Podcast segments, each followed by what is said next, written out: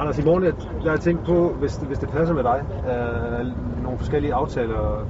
Når man vinder metal ved O L, starter der et mediecirkus, som få danske atleter kan forestille sig. Der er lidt mere end lige at regne med, men uh, vi tager det med. Og det var præcis, hvad der skete for skiskytten Anders Golding, der tirsdag vandt en flot sølvmedalje. Planen herfra er, at vi skal på T V to uh, live nu på dokken. Masser af danske medier vil have fat i den sindige nordjyde. Hej. Tillykke og velkommen til. Men et af de første stop var Saint Catherine's Dock, hvor T V to har sit studie, og hvor masser af danskere var samlet for at hylde den danske O L-helt. Det var en utrolig stor oplevelse. Det var dejligt at se så mange danskere, som har støttet det indad, som følger med på de danske atleter. Der er en utrolig god stemning hernede. Helt sindssygt.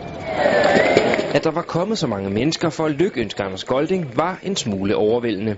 Jeg har ikke regnet med, at der stod så mange danskere og store skærmer der hele. Det, det er jeg ikke regnet med. Og medaljetageren fik der også skrevet en del autografer. Det var dejligt at give lidt igen til de fans, som støtter hele det danske O L-team. Inden turen gik videre til endnu et tv-interview.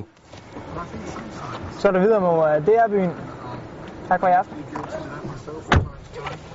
We use sort of emotive language like that.